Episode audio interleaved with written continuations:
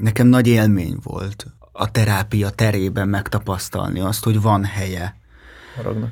Van helye a haragomnak. Egyébként pont most mondta a pszichológus, csak hogy, hogy kapcsolódjak ahhoz, amit mondtál éppen ma, hogy hogy a szorongásom és az elfolytott agresszióm és elfolytott haragom az összefügg. Tehát, hogy minél uh-huh. inkább visszafogom magam a harag és agresszió kifejezés terén, annál jobban szorongani fogok.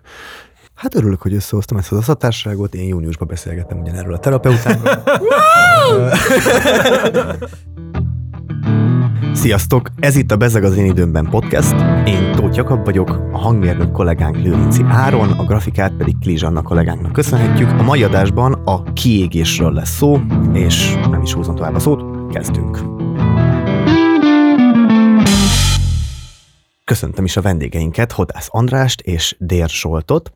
András többen ismerhetitek, ugye ő volt a Papi Frankónak a házigazdája, Zsolt pedig színész volt, Sziasztok!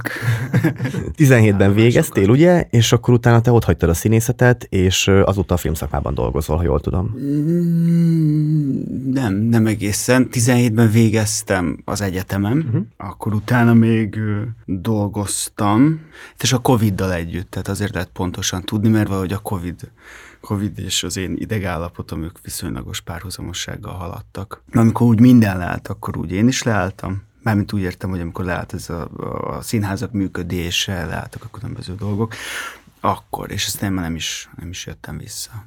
Ez jó, akkor kezdjük is a Covid-dal, mert az adások a felütését, az, hát egyfelől az a tapasztalat hozta el, hogy a kiégés ez egy eléggé elterjedt jelenség mostanában. Szerintem úgy generációs szinten, mint, mint generációkon átívelően. És volt ennek volt a Horváth Bencinek a 444-től egy elég átfogó cikk erről a jelenségről, az még 2021-ben. Ez ugye összecseng a Covid-dal, mint olyannal.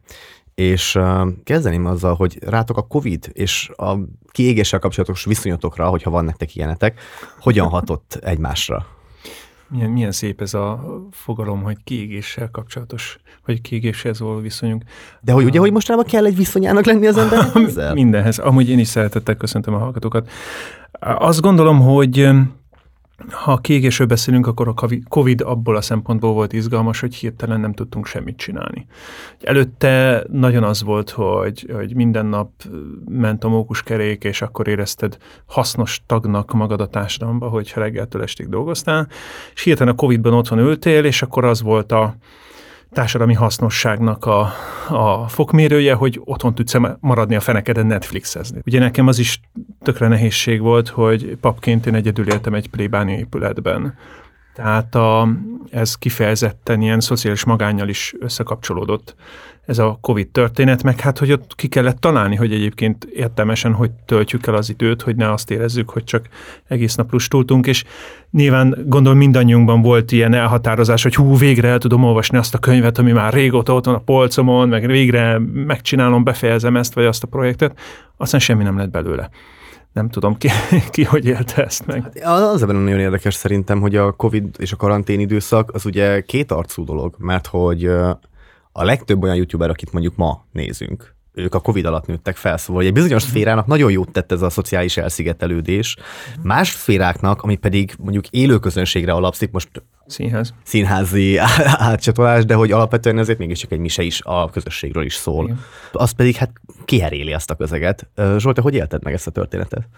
Hát ez nagyon szomorú, mert, mert nekem nagyon jó volt. Uh-huh. És, és egy olyan pandémiával, amiben nagyon-nagyon sok ember meghalt, és ami nagyon súlyosan felhangosított családon belüli erőszaktól kezdve nagyon sok társadalmi problémát és egyéni problémát, amit rendkívül nehéz szétszedni, lehet-e szétszedni, ez az egész nekem hát nagyon nagy segítség volt.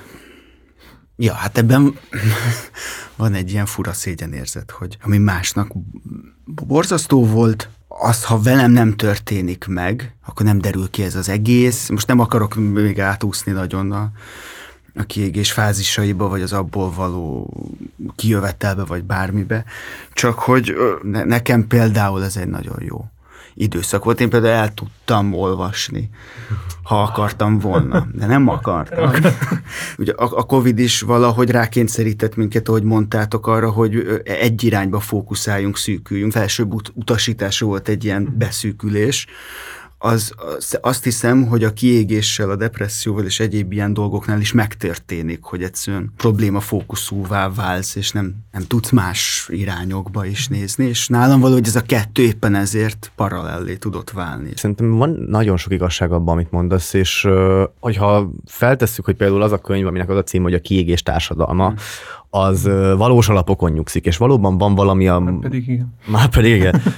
van valami a mostani társadalomban, ami, ami nagyon sok ponton generálja ezt az érzést. Akkor egy ilyen pályáról való le, lejövés, amit okozhat egy ilyen világjárvány, az kifejezetten segíteni is tud. De kicsit tárgyaljuk szerintem először azt körbe, hogy, hogy mi ez a világ, ami, ami nagyon gyakran előidézi ezt a kiégést. Mert ugye ezt ugye szociológusok, újságírók leírják, de a személyes megélésekből szerintem érdemesebb közelíteni ezek felé. Én most idefele jövet gondolkodtam ezen, hogy gyakorlatilag minden szerintem, ami, ami körülöttünk van. Tehát már, már onnan elkezdve, hogy, hogy az általános iskolában muszáj annak a szerencsétlen kölöknek suli után még 68 külön órára járnia, mert nyilván ő, ő kell, hogy legyen a következő olimpiai bajnok, meg a következő, nem tudom, van ez személy, hogy egy kevésbé ismertet is mondjunk. Szóval, hogy, hogy szerintem gyerekkortól kezdve, már onnan, hogy megfogan a baba és az anyuka, apuka arról álmodozik, hogy, hogy egy, egy következő Nobel-díjas növekszik ott a pocakban, onnantól kezdve benne van a társadalomban az elvárás a teljesítményre, amire még csak még jobban rájátszanak az olyan fajta mondatok, hogy aki ennyit meg annyit keres, az annyit is ér, hogy, hogy te nem lehetsz boldog. Most hogy lehet ilyen zsakákretésséget hát igen, igen. Bocsánat. De igen, Szármilyen. hát ez az, de ezért hozom ide, mert ez, ez a felfogás, hogyha te annyit keresel, akkor annyit is érsz. Nem, tehát nem az van, hogy te mondjuk boldog vagy postásként, vagy boldog vagy buszvezetőként, vagy boldog vagy bármilyen melóban, amit szívesen csinálsz. Hát én amikor először találkoztam boldog asztalossal, aki tök jó, most az asztalosok éppen már jól keresnek, de hogy, hogy, hogy aki csak valami egy nagyon egyszerű munkát csinál, de nagyon szívvel, lélekkel is nagyon szereti. És nem ég ki. Nem tudom, hogy a kiégés társadalmában volt-e ez a gondolat, vagy, vagy nem, de hogy, hogy visszaemlékezve a középkorra. A középkorban a társadalom hasznos tagja az volt, aki engedelmes volt. Ma a társadalom hasznos tagja az, aki teljesít. És gyakorlatilag ez a teljesítési kényszer hajs, hajszol bele minket abba, ami aztán később a kiégést okozza. Ez szerintem egy mozzanat, csak nem akarok én beszélni 45 percig. Én nem tudom, hogy nem az van-e, hogy most egyre jobban ki vagyunk élesítve bizonyos patológiásnak nevezett egyéni vagy társadalmi betegségekre, problémákra, vagy hogy ez, ez, ez mindig is volt, vagy igen, régóta van velünk, nem csak nyugati társadalmakkal, hanem hanem, a, hanem az emberrel magával. Hát amiről még a, a Foucault kezdett, ha jól tudom beszélni elég sokat, hogy, hogy hát nem az van, hogy mondjuk egyre több egy bizonyos szexuális ö, ö, kisebbség, hanem, hanem egyre, egy, egy, egy, egyre pontosabban vallatjuk önmagunkat bizonyos dolgokkal kapcsolatban. Ez egy másik kérdés, hogy valami miért csináljuk ezt az egész vallatás dolgot, és ettől egyre több kategóriánk van, amiben egyre inkább, egyre pontosabban, egyre szinte már erőszakosabban tudjuk megmondani, hogy, hogy, hogy te melyik kategóriába tartozol, és akkor egyre többet tudunk például azt mondani, hogy burnoutos, kiégéses, például az én gyerekkoromban, ha valakiről megemlített, vagy így, így elsuhant, hogy mondjuk bipoláris, akkor, akkor azonnal a szálak a kukfészkére jelent meg, azt hiszem például így a képzeletben, és most már hát, tehát ez Ennek abszolút van egy generációs. Semmi, hát jó borderline alatt nem is érdemes. Én nem bipoláris most igen, igen. Mit a gyermekvédelmi törvény, csak hogy ide ránk, azt hiszem 94-ben vagy mikor egy cég után néztem, de nem, nem tudom sajnos, hogy 94 vagy 97-ben ratifikálták egyáltalán itt Magyarországon, hogy így nem ütünk, nem íz, tehát, tehát ez most volt. Egyébként ez egy örök kérdés, hogy, hogy azért vannak ezek a problémák, mert most jobban rájuk fókuszálunk, tehát eddig is léteztek, csak most vizibilisebbek, vagy pedig most tényleg van valami a társadalomban, ami miatt. Én megmondom őszintén, a második mellett tenném le a voksot, de ez csak egy vélemény. De hogy én úgy vagyok vele, hogy szerintem az elmúlt fél évszázadban olyan megtartó társadalmi mozzanatok tűntek el, amiknek a hatásait most kezdjük igazán érezni. Mire gondolok? Például a kommunizmus szétverte a falu közösségeket. Uh-huh. Tehát, hogy szerintem nem foglalkoztunk eléggé behatóan azzal a jelenséggel, hogy, hogy mondjuk a 40-es évekig egy falu közösség olyan értelemben is közösség volt, hogy, hogy együtt dolgoztak, kalákába, este aztán mentek a, a, a táncházba, nem tudom micsoda, volt egy megtartó közösség, aminek megvoltak a maga szertartásai, a visszavisszatérő ünnepei, a közös pontjai. És a kommunizmusban, amikor nem tudhattad, hogy ki a besugó, amikor amúgy is kulák voltál, hogyha volt egyáltalán egy állatod, ilyesmi, ez például teljesen szétverte. Ez, ez egy mozzanat.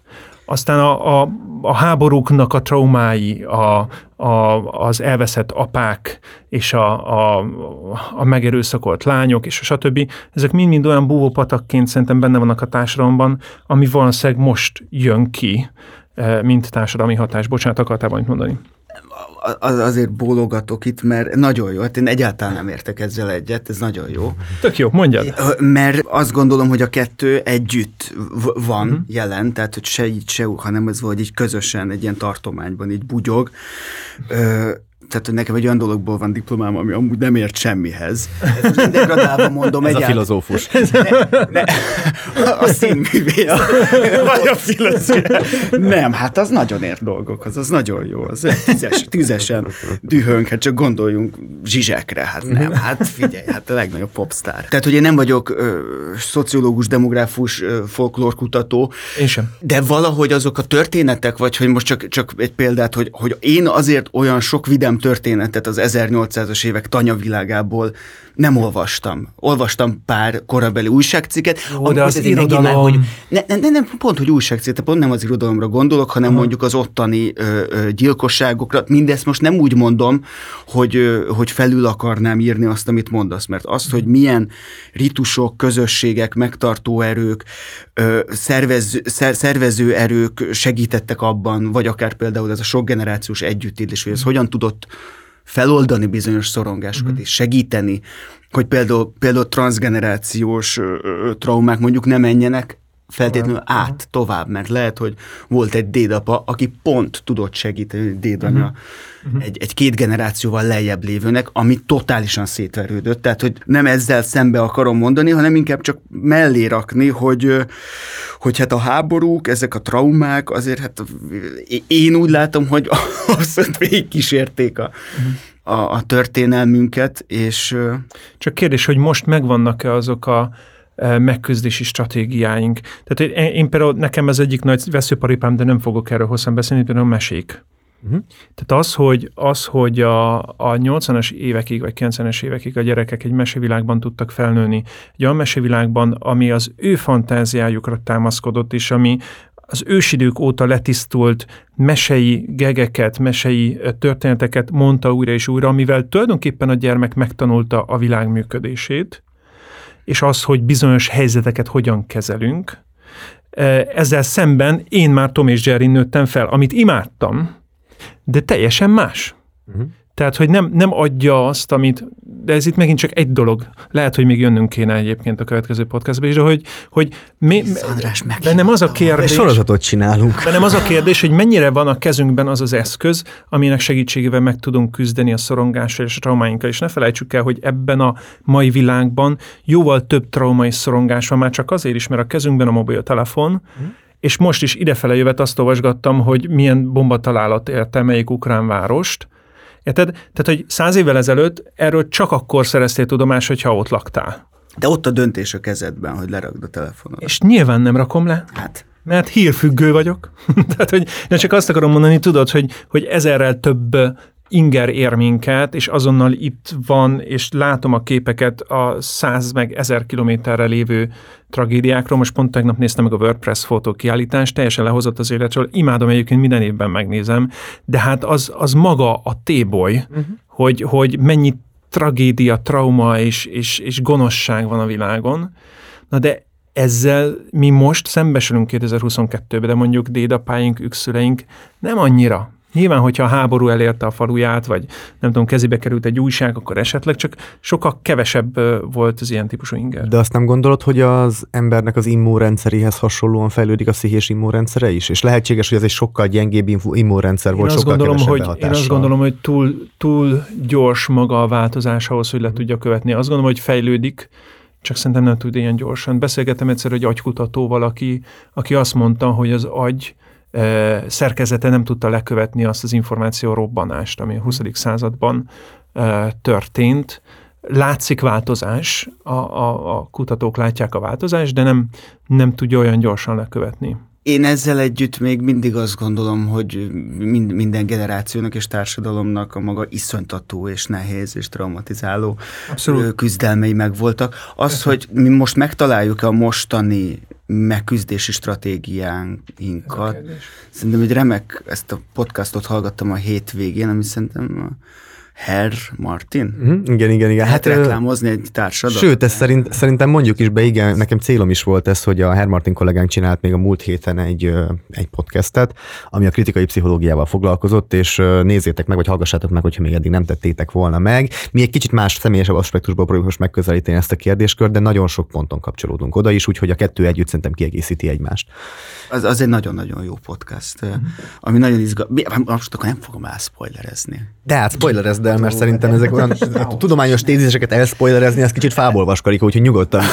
Onnan meg, onnan meg, megfogott valami. egy ilyen, egy ilyen Google-t, és ott van. Igen, igen, ezek a, ezek a doktori tézisek, ezek nem a dramaturgiájukról híresek, szóval nyugodtan, nyugodtan lőd le a végét. Jó, lelövöm a végét, hát hogy ne, persze. Csak azért, hogy lehet, hogy ez, ez, hmm. ez fontos nekünk talán a, a személyes részére, hogy um, egyszer csak eljutnak oda, hogy hát igen, de hogy nem biztos, hogy így azt, hogy most itt tudni kell ilyen válaszokat, meg el kell tudni mindenképp mondani, hogy ez a jó megküzdési stratégia, vagy az a jó döntés, vagy úgy lehet ezen egyéni vagy társadalmi szinten változtatni, hogy, hogy talán pont maga ezzel a gondolkodásmóddal is van baj, és itt kapcsolódnék nagyon ahhoz, amit mondasz, hogy, hogy ők ott itt behozták ezt a slow life uh-huh. mozgalmat, ha jól uh-huh. tudom, ez egy mozgalom, vagy nevezhető annak, tehát, hogy, va, va, hogy valahogy nagyon, nagyon, nagyon megpróbálni vissza lassulni és kontemplálni dolgokon. Nem azért, hogy én ki tudjam dobni azonnal az eredményt, a teljesítményt, ahogy uh-huh. te mondtad.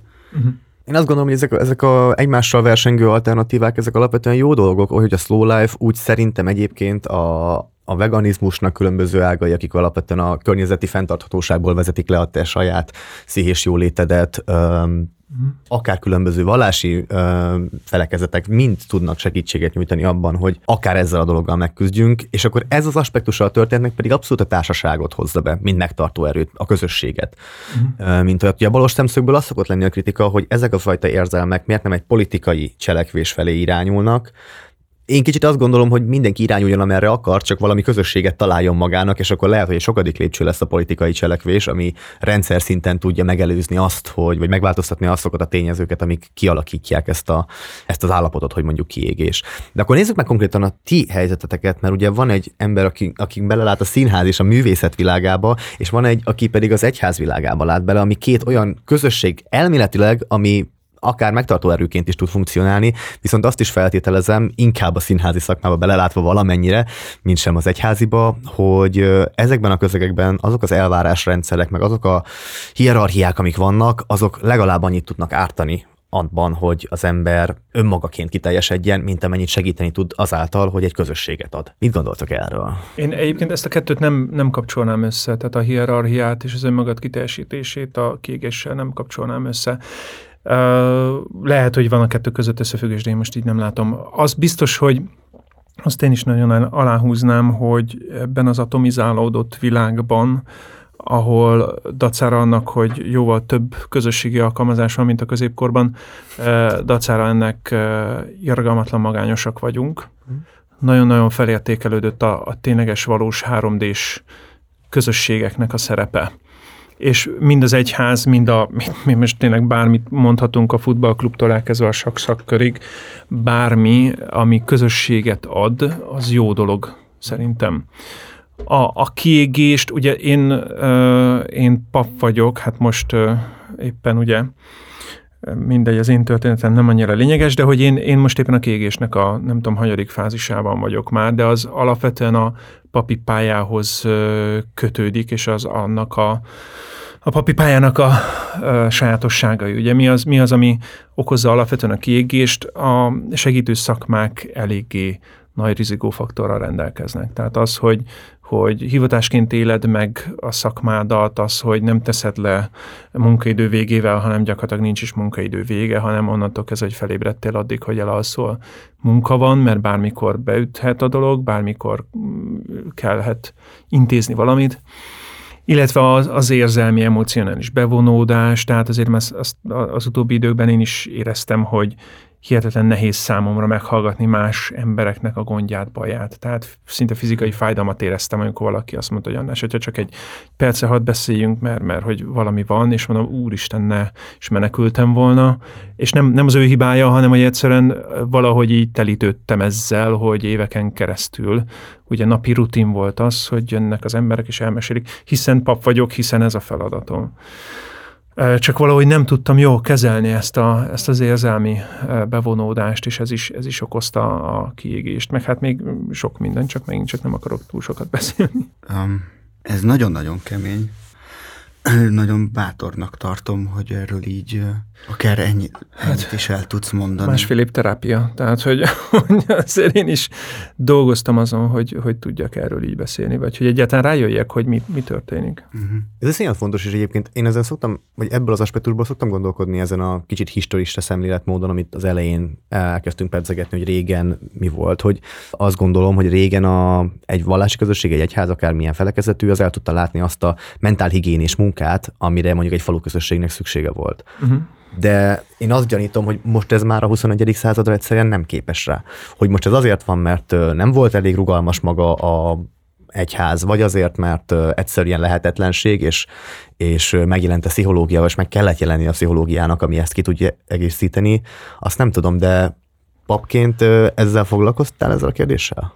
Nézd, tehát egyrészt érdekes ezt látni, hogy ugye azért mindig hatás ellen hatás törvénye van még a történelemben is, tehát hogy nagyon sok pap most elkezdett pszichológus lenni. Tehát nagyon sokan papok elvégezték a mentálhigiénét, én is elkezdtem, csak abba hagytam, mert rájöttem, hogy amíg magammal nem vagyok rendben, addig nem tudok másnak segíteni, és a kiégésnek abban a fázisában nem annyira jó dolog arról tanulni, hogy hogyan segíthetek másoknak.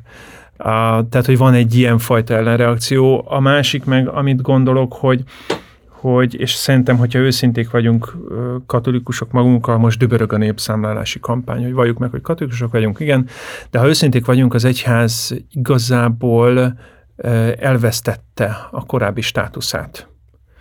Tehát, hogy nagyszüleink idejében, vagy dédszüleink idejében az egyház gyakorlatilag egyrészt abszolút tekintély volt. Tehát emlékszem, hogy édesem még azt mesélte, hogy ott a, a plébános simán bekiabált a, a kertbe a, az utcáról, hogy nem voltál a múltkor misén, meg ne lássam még egyszer, hogy ellógott, stb. Vagy azért vered az asszonyt, meg ne halljam még egyszer, és így abszolút tekintély volt az egyház, és, és ez egy olyan közeg, amire, rá, amire támaszkodni lehet. Ma az egyháznak nincs tekintélye. Tehát ugye szoktunk erről vitatkozni, hogy most politizáljon, vagy ne politizáljon a pap. Nem ez a kérdés. Bármit mondok, igazából nem nagyon foglalkoztatja az embereket. Tehát ha én most kiállok és azt mondom, hogy szavaz ára vagy bére, attól az emberek még nem szavaznak ára vagy bére, mert nincsen az egyháznak már olyan tekintéje. És én ezt most nem mondom, hogy rossz vagy jó, hanem ez egy helyzet. Tehát az biztos, hogy az egyház nem tudja olyan értelemben azt a funkcióját ellátni, amit, amit, amiről itt most te is beszéltél. Régen valószínűleg jobban el tudta látni, egy, egy biztosabb, stabilabb közösség volt. Most az egyház is egy kicsit így útkeresésben van, kicsit instabil a dolog, nem nagyon tudjuk, hogy most mi van. Maga az egyházi közösség is kicsit szétesett sok szempontból, tehát hogy, hogy ez is inkább atomizálódott, nem, nem annyira egységes. Azért ez jó, nem? Én direkt nem akarom onnan megfogni, hogy ez most jó vagy rossz, hanem Értem. inkább az, hogy ez egy helyzet, amivel Értem. tudunk kezdeni ez valamit. Ez egy helyzet, amivel lehet kezdeni Igen. valamit, tehát nem egy... Feltéve, ha szembenézünk vele, de az, az baj, hogy sokan nem néznek vele szemben. Hogy nagyon megragadott ez, hogy beszéltél, hogy a kiégés melyik fázisában vagy, és hogy... És de, nem, vagy hogy kutatod azt, vagy, vagy van azzal kapcsolatban gondolatod, hogy hogy ennek, vagy előkerül terápián, hogy ennek személyesebb okai vannak. Ha már a kiégés társadalmáról beszéltünk, hogy igen, de hogy az, tehát, hogy a mobilon és minden ilyesmin túl, amit nem akarok negligálni egyáltalán, de mi, hogy, hogy nincs ezeknek nagyon egyszerű, mélyebb patológiás oka akár. De, biz, de van. Nem biztos, hanem tudom, hogy van, mert hiszen a terápiában ez előkerült. Azért én is látom a papi karaktereket magam körül.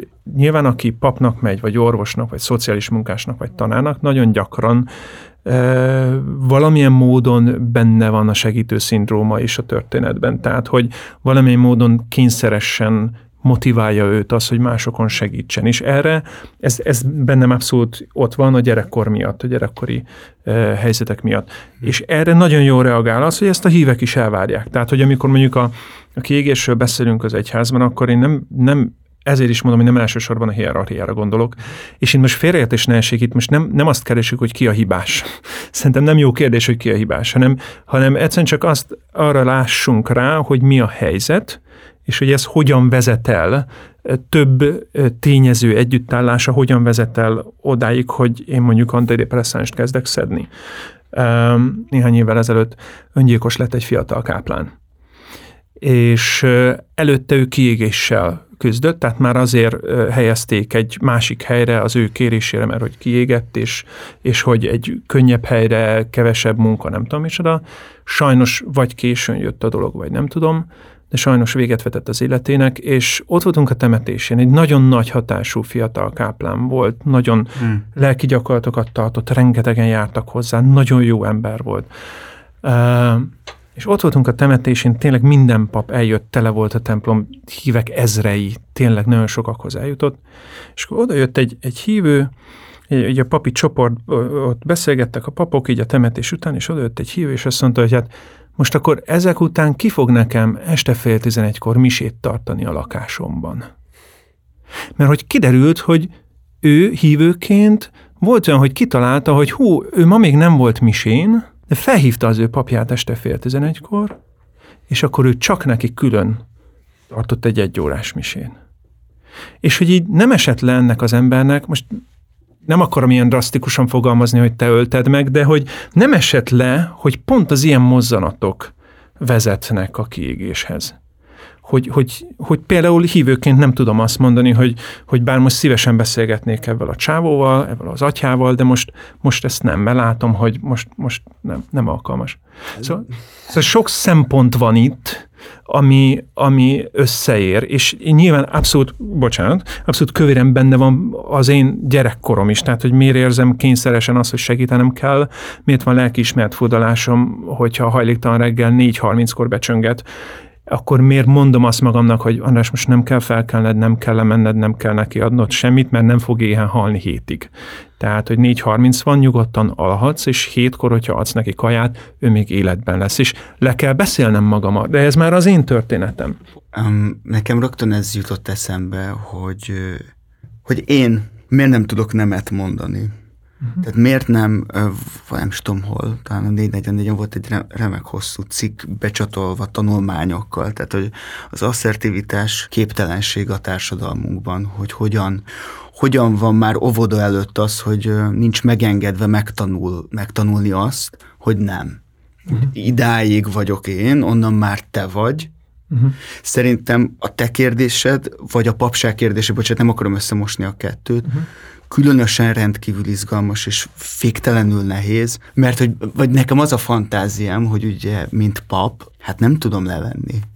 Uh-huh. Szóval, hogy az identitásod, mint Hodász András, és az identitásod, mint Hodász András a pap, már az a kettő végtelenül bonyolult, hogy, hogy egyáltalán elválik-e, el kell-e válnia, hogy amikor letérdelsz Erdő Péter elé, és felszentel, fel, felszentelnek, akkor ott azzal azt is öltöm magamra, hogy igen, megtagadom apámat, anyámat, testvéremet, felveszem a keresztemet, és követlek téged. Hát ez egy hihetetlen Lényegében nagy... igen.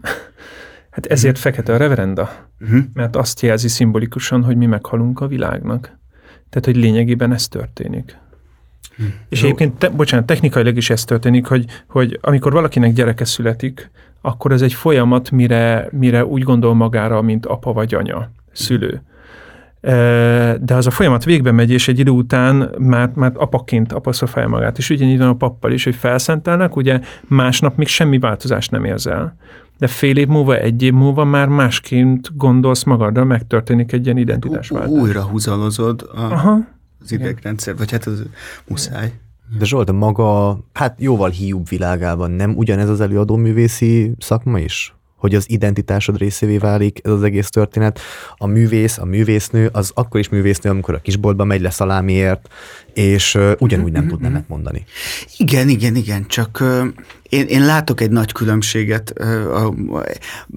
ha már csak a spirituális, spirituális vallási részét veszem, és most nem tália papírt akarom ezzel megsérteni egyáltalán. De Szerintem igen nagy sakákreténség ez a művésznő lemegy a kisboltba, meg művész úr lemegy. De, de a saját példámat mondom, mert tényleg mi, beszéljek én másról. Én egy nagyon erősen traumatizált ember vagyok, a gyerekkoromból jön sok-sok minden, ami elvezetett oda, hogy hogy én rácsatlakozzak arra, hogy, hogy színész legyek. Egészen gyerekszínészként kezdtem 11-12 évesen. Ez egyfajta megfelelési kényszer volt? Vagy mi, mi? Nem, nem, nem. Ö, a, ennek az okai, hogy nekem túl hamar kezdett el megszilárdulni, mert szükségem volt rá, hogy megszilárduljon a, egy ilyen énkép dolog. Túl hamar választottam egy bizonyos identitást, ezt azért választottam, mert úgy éreztem magamat biztonságban mert úgy éreztem magamat egy olyan családi szeretetben, amihez az kellett, hogy én belépjek abba a körbe. Én éreztem így, nem ez kellett, én ezt így érzékeltem akkor gyerekként, többek közt, hogy, hogy belépjek egy, belépjek abba a szakmai világba, amiben a, a, a családom, a szüleim is dolgoztak. Kívülről akartál magadra húzni egy identitást, akkor ezek szerint nem? Nem, a szeretetre vágytam, és a biztonságra, és az érthetőségre. Gyerekként nem gondolkodtam azon, hogy kívülről akarok magamra húzni egy identitást. És ez nagyon sokáig úgy tűnt, hogy működik. Ráraktam magamat egy, egy, egy ilyen egyre jobban megszilárduló identitásra kívülről, ami aztán 28 év körül, ahogy egyébként ez eléggé, ez is megint ilyen orvosi ló példa, ez egyszer csak berepett, és, és mivel nem voltak alatta meg azok a, azok a fontos én erőpontok, én tudáspontok, amik átsegíthettek volna ezeken a ö, problémákon, ezért az egész beszakadt. És akkor az egészet el kellett kezdeni újra húzalozni, és, és megtalálni azt a, azt a teljesebb, vagy, vagy azt a személyiséget, amiben integrálható ö, sok-sok leszakadt ilyen én kép és én, én, én darabka, amiknek egészen kisgyermekkortól hát bizonyos okok miatt le kellett, hogy szakadjanak, vagy nem tudtak kiteljesedni, vagy nem tudtak integrálódni. Most ezt azért mondtam el ezt a személyes példát, mert nálam a színház az, az, az erre használódott. Tehát amikor én beszél, vagy beszéltem, most már régen nem beszéltem így nyilvánosan ilyen dolgokról, én előszeretettel um, ostorozom a, a, a magyar színházi világot, ezt a szakmát, de ez nem egészen ez nem fedi egymást teljesen az én kiégésemmel, burnoutommal, pszichés problémáimmal, traumáimmal, csak nagyon jól összetudtak ezek a dolgok fonódni, és jól összetudtak kapcsolódni. Tehát ugyanúgy, ahogy egy bántalmazó megtalálja a bántalmazottat, mert ott van egy rés, mert oda tud bemenni. Legyen most bármilyen. Tehát, hogy most ebben a hierarchizált viszonyban beosztó és beosztott párkapcsolat, szóval nem, nem akarok utalgatni valamire, hogy engem ki, hol, hogy, mikor hanem, hanem általánosabban, mint a, a modellről akarok beszélni. Bocsánat, csak meg akarom erősíteni, hogy szerintem ez nagyon fontos, tehát hogy soha nem, és ezért mondtam, hogy soha nem az a kérdés, hogy ki a hibás, mert nincsen hibás, hanem hogy egyszerűen vannak mozzanatok, amik vonzák egymást. Tehát, hogy, hogy például az én esetemben ez a, ez a segítési kényszer ez önmagában már hozta az, hogy akkor én valamilyen segítő szakmát válasszak, hogy abban a segítő szakmában nagyon bevonódjak, nagyon, és akkor erre reagáltak, hogy a hívek is nagyon sok mindent kértek, hiszen érzékelték, hogy én szívesen mondom, szívesen csinálom, szívesen adok, és, ez, és én is jól éreztem magam ebben. Hát volt olyan nyár, hogy 400 ezer forintnyi benzint égettem el két hónap alatt, mert mindenhova elmentem, ahova meghívtak mindenhol előadást tartottam táborokban, misét tartottam, eskedtem Tokaj mellett, szóval hogy tényleg, tényleg. És így ott, ott jöttem rá, hogy ez már annyira extrém, mm. hogy leesett, hogy ez, ez nem normális, ilyet nem lehet csinálni és akkor, akkor kezdtem el meghúzni én is a határaimat, csak hogy, mm. hogy, hogy milyen érdekes, hogy igen, az egyik vonza a másikat, és valahogy így, így alakult. Bocsáss meg még egy, hogy visszaragadom megint a szót igen. magamhoz. Én, én ezzel annyiban, én, én, én vitatkozom, hogy hát én, én, én, én hibáztatok. Aha. Én hibáztatok.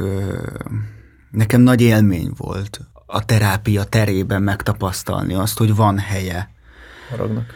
Van helye a haragomnak, van helye a gyűlöletemnek, az csak egy érzés, ami uh-huh. elmegy. Tehát, hogy, hogy ö, számomra erről fontos azt hiszem most egy kicsit ezt kihangosítani, mert én nem ért értek egyet azzal a fajta általánosító, nem, nem ezt mondtad, uh-huh.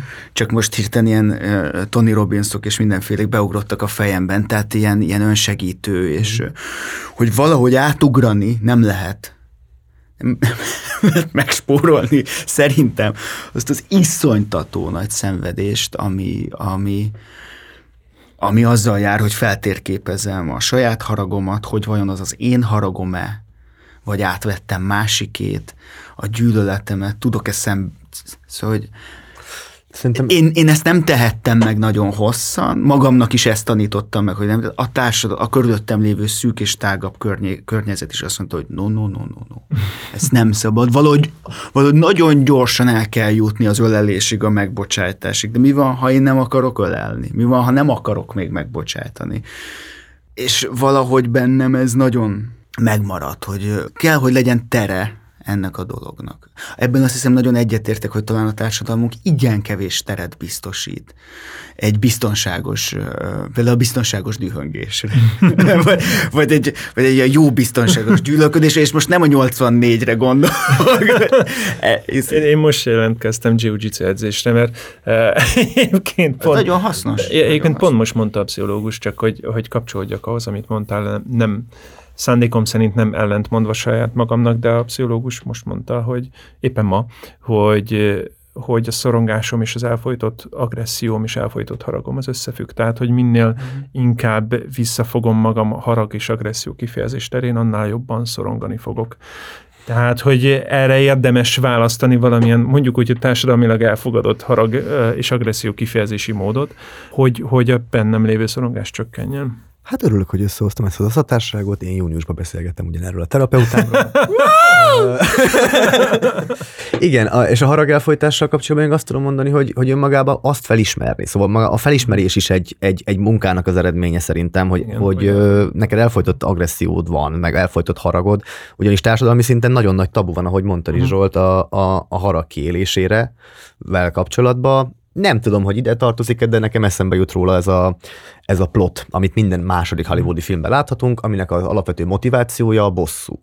A bosszú, ami az egyik legtabusítottabb társadalmi aktus, uh-huh. mégis akkora bosszúvágy kiélésre van szüksége az embereknek, hogy imádják megnézni 63-jára is, bármilyen műfajú filmben. Az pedig, hogy a hibáztatás, mint olyan. Tökéletesen egyetértek veletek abban, hogy itt, hogy itt kettőn áll a vásár. Uh-huh. Mégis azért terelném a társadalmi egységeknek, akár legyen ez színház, egyház, maga a kapitalista berendezkedésű világ, a, szóval azért, a témánk. azért ebbe, a, ebbe a irányba.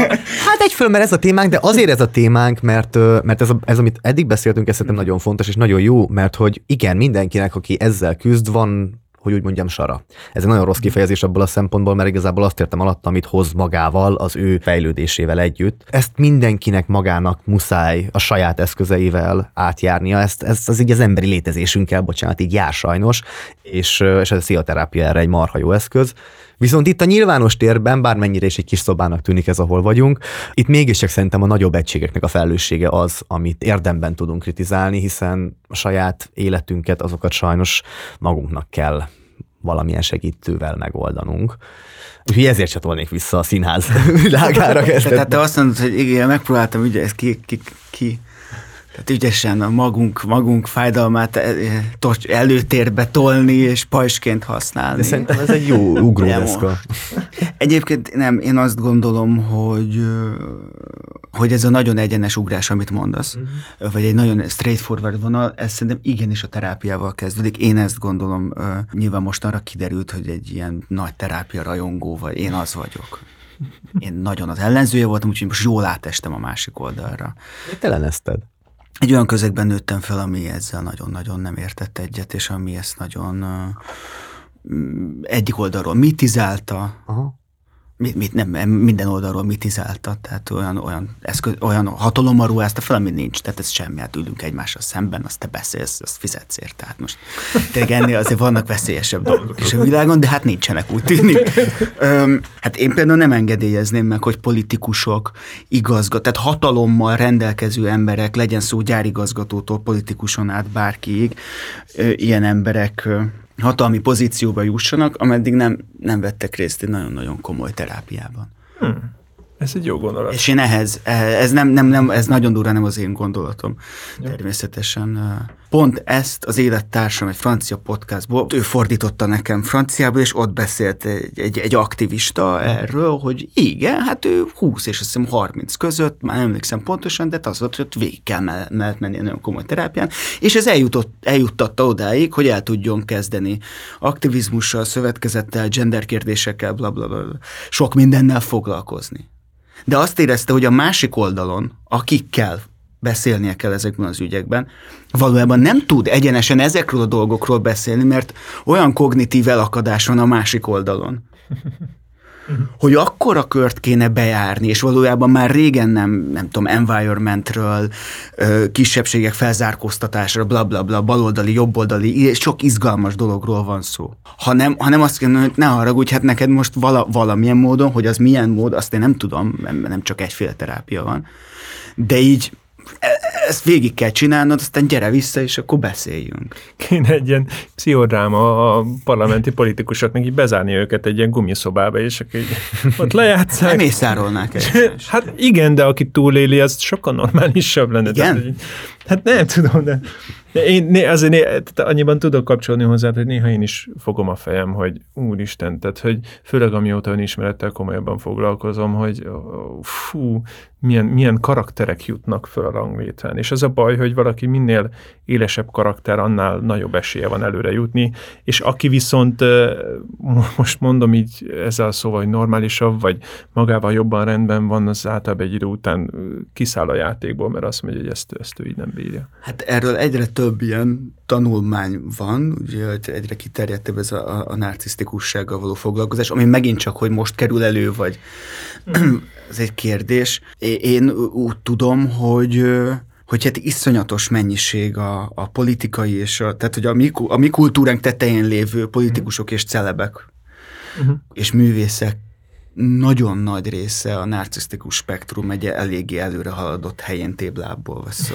Mert hogy ezt jutalmazza. Persze. Az a társadalomban vagyunk, ezt a fajta létezésmódot, és az, igen. igen. Szóval, hogy Jakab azt akarod, hogy a színházról.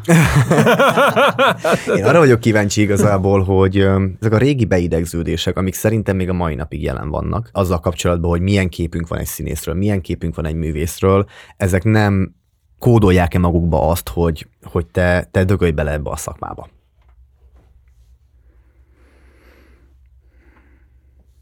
De.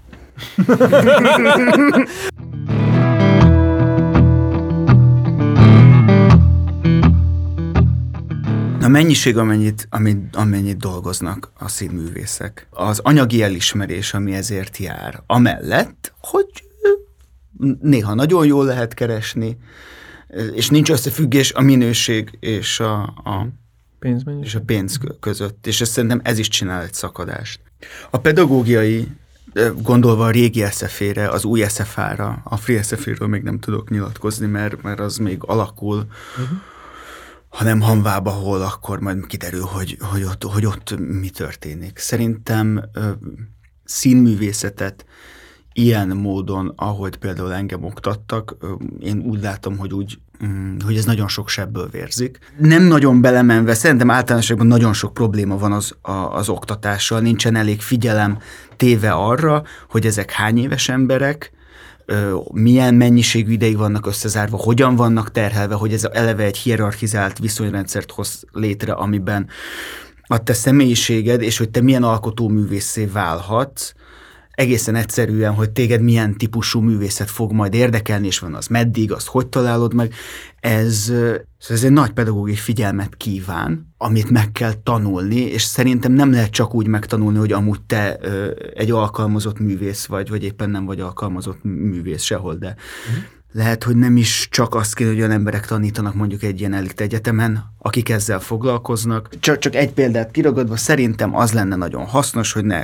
csak kritizáljak vagy károgjak, hogy mondjuk minden szemesztert más tart. És akkor van egy csomó pedagógus, és te kiválogatod, hogy most hozzámegyek, most oda megyek, most oda megyek, és akkor megtudom, hogy mindenkinek vannak mániái, de az én mániám a legfontosabb, és hogy ez egy párbeszéd, és ez egy viszony. És nem csúszok bele még úgy is, hogy lehet, hogy az a hatalmi pozícióban lévő tanár, ő nem akar nyomasztani semmivel, ő nem meg akarja tanítani azt a valamit, azt mennyisten hírével, hanem egyszerűen ez a helyzet, át, ahogy mondtad, hogy újra húzalozódik az agyad, mert ott vagy 0-24-ben bezárva egy ilyen sötét teremben, és akkor, vagy egy világos teremben, tök mindegy, és egy, egy embernek a valamiét, aztán meg egy másik embernek a valamiét tanulod nagyon hosszan, a helyet, hogy, hogy a tiét tudna ö, kiteljesedni. És nem mondom azt, hogy ez minden esetben azért van, mert a másik tudatosan téged ö, elnyomni, abuzálni, egy irányba terelni akar. Nem, ez egy nagyon-nagyon végtelenül bonyolult cucc. Azt gondolom, és ez csak a saját személyes példám, hogy hát az én tanáraim nagy része szerintem pont, hogy nem foglalkozott eleget önmagával, valóban önmagával ahhoz, hogy aztán pedagógusként el tudja kerülni azokat a nagyon nehéz helyzeteket, ami a színművészetben különösen élesen van. Tehát ez a, én elraktározom a saját érzéseimet, amiket aztán visszaadok színpadon, meg ott élem ki az érzéseimet. Én most úgy látom, hogy ez, hát ez azért elég nagy butusság. Uh-huh. Mert azok nem azok az érzések. Minden nem akarok, ezekért nagyon szakmai dolgok, és nem akarok ezzel untatni titeket, vagy hogy ebbe belemenni. De hogy az oktatással sok probléma van, és utána meg kikerülsz a szakmába, vagy megragadsz valahol, vagy nem. Itt nálunk ez egy nagyon kicsi szakma, mindenki. Én úgy látom, hogy nagyon meg van győződve arról, hogy ez mennyire iszonyatosan fontos, és közben még sincs elismerve, és ez valahogy csinál egy nagy feszültséget. Én, amikor dolgoztam kőszínházban szerződtetett színészként, nagyon kevés pénzt adtam, mert nem tudtak nekem több pénzt előteremteni, de azért nagyon sokat kellett dolgoznom, akkor el kellett jelzni. Szóval, hogy, és ezzel mindenki, én úgy látom, hogy így van, de hogyha nincs munka, akkor viszont az a nagyon nagy probléma, ha nagyon sok munka van az. Én is tudok ehhez kapcsolódni, és akkor onnan megkapcsolódnék rá, hogy, hogy hogy azért a színházban is, meg mondjuk akár a médiában is, akármit csinál az ember, akkor ott az a világ közepe, és akkor az a legfontosabb, és akkor elkészül, azt akkor mi van? Szóval, hogy megnézte x ezer ember, és ennyivel ennyi, és ja. igazi személyközi viszonyod nem biztos, hogy van azzal az emberrel, akivel, akivel, akinek te csináltál bármit, viszont papként meg nagyon erős a személyközi viszonyod. De ugyanúgy megvan, vagy meg lehet ez az érzés, hogy ez volt a világ közepe nekem, és igazából akkor mi van? Hát a kiégésnek az egyik uh, uh, fontos mozanata az, hogy hogy gyakran azokat sújtja, akik olyan munkát végeznek, aminek nincs látható eredménye. Mm. És ilyen értelemben szerintem a pap meg a színész ez nagyon hasonló, mert mondjuk látható eredmény az, hogy tele van a nézőtér és tapsolnak, vagy nálunk tele van a templom és nem tapsolnak, de mosolyognak, vagy röhögnek a poénon, amit elnyomtam prédikáció közben, hogy ellenőrizzem, hogy ébren vannak-e még. Hmm. De hogy olyan igazán olyan értelemben vett eredmény, ami mondjuk egy asztalosnál van, vagy egy kőművesnél van, olyan nincs. És én, én egyébként én azon, tehát onnan indult el a gondolkodásom, hogy kerestem a magyarázatot arra, hogy miért szeretek mosogatni. Uh-huh. Én nagyon szeretek mosogatni, és miért? Mert egy nagyon rövid távú meló és nagyon látványos eredménye van. Itt van egy halom, össze-vissza dobált koszos tányér, pohár, minden, és 10 perc múlva, 20 perc múlva itt vannak szép rendben, gyönyörű tisztán.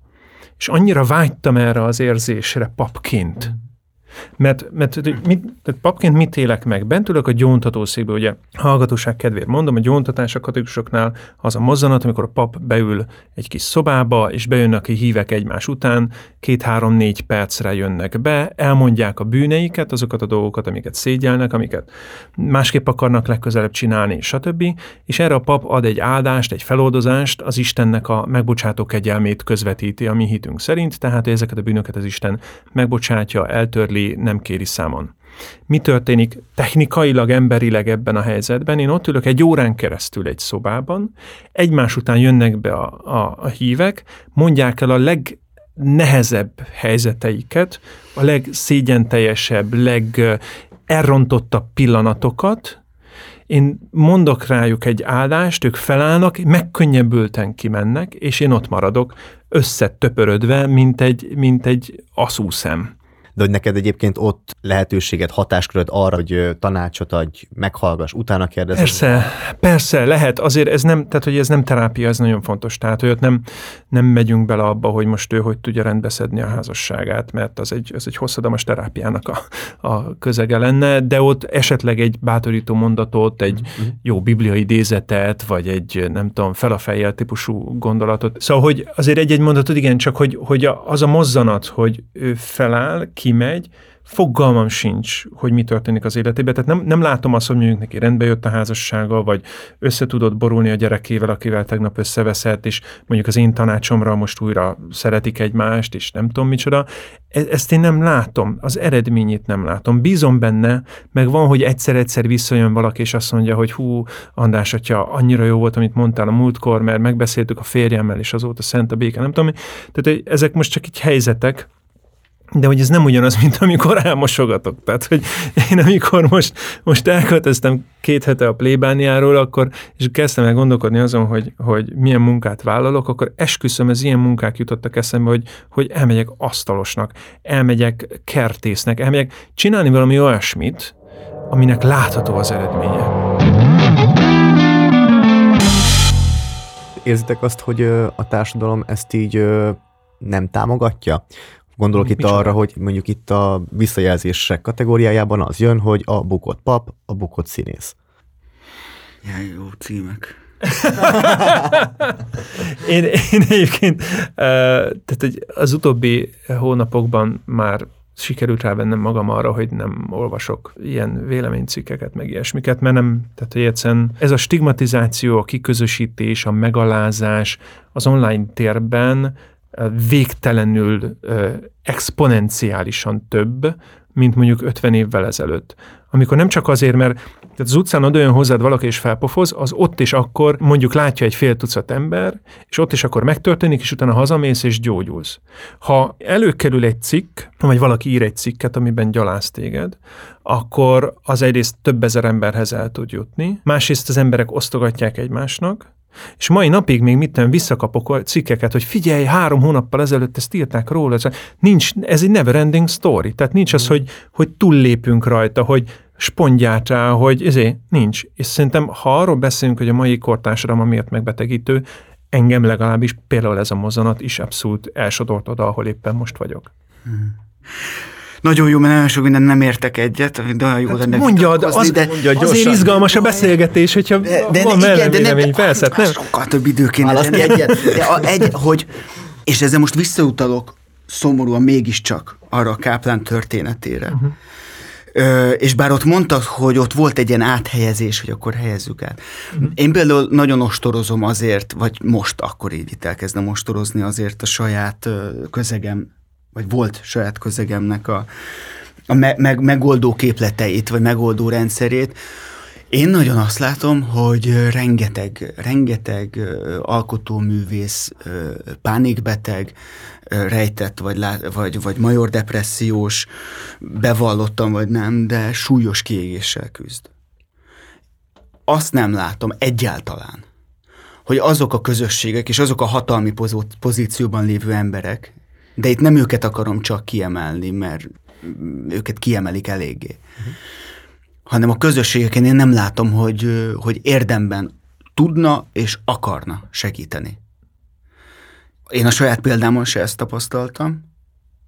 Azt igen, hogy amikor már a munkám rovására ment valami, akkor az utolsó utáni pillanatban hirtelen mindenki elkezdte nagyon komolyan látni, hát amikor én már nagyon jeleztem, az idegrendszerem és a fizikalitásom már nagyon jelezte, hogy itt valami nagy drámai összeomlás következik, akkor igen, na de, és az, és az nem is, és azt gondolom, hogy ezek ilyenkor őszinte reakciók, csak hogy az őszinte reakció mögött az van, hogy hát igen, mert ugye van ez a produktum, ami, ami neki meg nekik számít, hogy ez a rendszer működő képes maradjon. És bizony ezért én, én, én nagyon azt hiszem, hogy dühös vagyok, mert ez egy nagyon, ez például egy megfogható problémának látom. Nem tudom, hogy ez hogy van a, a, a, a papságon belül, hogy tudok, tehát mereke még időben valóban emberként ránézni a másikra, és emberként azt mondani neki, hogy most kell csinálnunk egy olyan teret, amiben meg tudjuk oldani azt, hogy, hogy ez ne jusson el odáig, hogy aztán a rovására menjen a, a szakmaiságodnak és az identitásodnak. Merem-e én fenntartóként, közösségként azt mondani, hogy igen, itt vannak ügyek, szét tudom-e választani, hogy mi az, ami rám, mint közösség vonatkozik rád, mint egyénre, és tudok-e valóban szakmai segítséget, terápiás segítséget, bármilyen segítséget.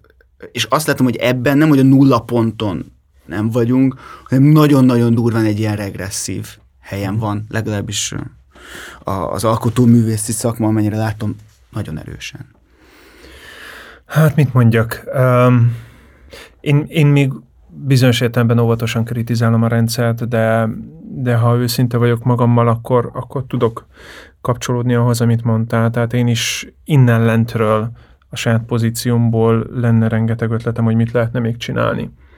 Én azt látom, és, és tényleg őszintén is empatikusan a, a, az egyházi vezetés felé, hogy ők nagyon őszintén meg akarnak mindent tenni azért, mert látják, hogy mi a probléma, csak nem, nem találják az utat, nem találják a megoldásokat. Ezt, ezt nagyon érzékelem rajtuk. Tehát, hogy én abszolút hálás lehetek azért, hogy, hogy például Biboros úr nekem engedélyezte most azt, hogy, hogy kicsit hátrébb lépjek. Korábban egy évvel ezelőtt engedélyezett egy különleges jogi formát, a papi életközösség megalapítását. Ezek mind-mind olyan mozzanatok, amik, amik abszolút ö, hálára köszönhető és elismerése méltók, csak hogy, hogy közben azt látom, hogy valószínűleg ez egy olyan helyzet a papi kiégés, elmagányosodás, stb., ami még ráadásul nem is a itt Budapesten a legdurvább, hanem mondjuk vidéken.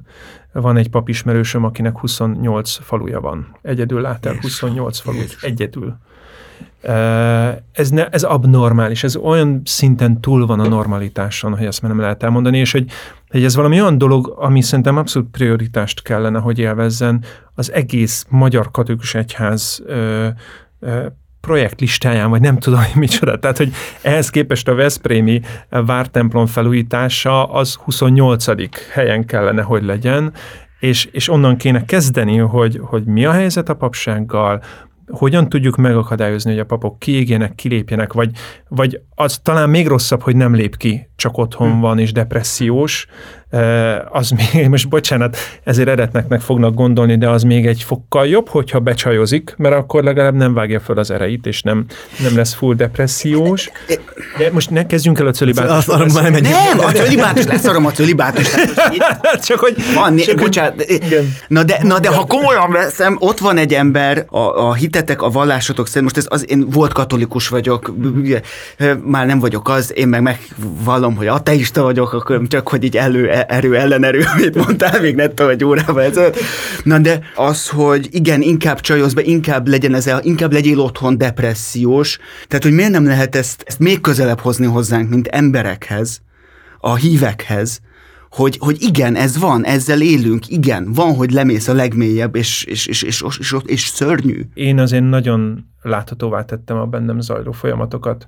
És ennek egyébként két alapvető oka volt, és sokan nem értették, hogy miért beszélek a depressziómról a Détót Krisztának, vagy szóval, hogy miért, miért van ez, hogy ez, ez milyen fajta mazoizmus, hogy én országvilág elé tárom. Ennek két nagyon egyszerű oka volt. Az egyik az, hogy én azt érzékelem a, a katolikus világban, hogy, hogy amikor kilép egy pap, akkor az ugyan hirtelen és sokszerű, traumaszerű élmény, hogy, hogy az, itt, bocsánat, a fiatal káplán is, akiről szó volt, nem sejtette senki, hogy Persze. fel fogja akasztani magát. És hogy, hogy bennem volt egy ilyen ö, szándék, hogy, hogy lássák az emberek, hogy mi papok mivel küzdünk, és ne legyenek már meglepődve azon, hogyha esetleg valamelyikünk belefárad ebbe a küzdelembe. Hogy ez legyen egy, egy vizibilis folyamat, hogy ugyanúgy, ahogy most válságban vannak a házasságok, tízből hat házasság végződik vállással, eh, hogy, és erről beszélünk, erről könyvek vannak, erről podcastek vannak. Legyen már beszéd, párbeszéd arról is, hogy velünk papok, ami, mi történik. Ez az egyik oka. A másik oka pedig az volt, hogy, hogy, hogy amit te is mondtál, hogy olyan közegben nőttél fel, hogy, hogy pszichológus az olyan, hú, hát pszichológus az nem megyünk. Ezt én is, én is nagyon érzékelem, főleg hívek körébe, hogy hát nem kell pszichológus, csak imádkoz többet. És hogy a saját példámmal akartam megmutatni, hogy vannak helyzetek, amikor pszichológushoz kell menni. Mert nem egyszer van az, vagy volt az, hogy bejött a hívő mondjuk gyónni, és elmondta bűneit, és akkor utána azt mondtam, hogy ez tök oké, okay, én itt most az Isten bocsánatát tudom közvetíteni, de neked egy pszichológusra is szükséged van. És a kettő nem zárja ki egymást, és nem oltja ki egymást, és nem, nem, nem helyettesítheti egymást. De segít is a feldolgozásban neked, nem? Ez csak egy kér, hogy, persze, hogy beszélsz róla persze, nyilvánosan. Persze, hát Nyilvánvaló önzőség is van ebben, de hát miért ne lenne? Hát narcisztikus vagyok. Jézusom, remélem nem. De hát nézd azért, akinek YouTube csatornája van, ne, haragudj. nem, én akinek, el tudom fogadni. A, akinek YouTube csatornája van, abban azért van valamilyen fokú nácizmus, de ezt nem, nem gondolom rossznak egyébként, mert e, például egy YouTube csatornával, vagy podcast csatornával abszolút jó irányba lehet ezt terelni, és abszolút hasznos dolgot lehet belőle kihozni. Valahogy mert. szerintem meg kell találni a narcizmus és az exhibicionizmus közötti határt, és az egyik még talán elfogadható, a másikkal meg vigyázni kell.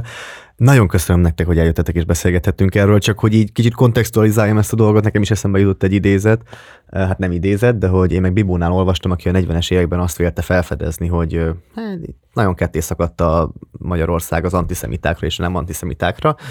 Ott akkor abban látta a megfejtést, hogy dialógikus kommunikációra és őszinte énközlésre van szükség ennek a feloldására. Én pedig ö, abban reménykedek, hogy egy ilyen ateista, katolikus találkozóval és, ö, és az őszinte én közléssel meg lehet teremteni valami nagyon hasonló helyzetet, és jelen pillanatban a kiégésről lehet valamit ö, talán bedobni a közönség számára, ami ami nektek is hasznos tud lenni.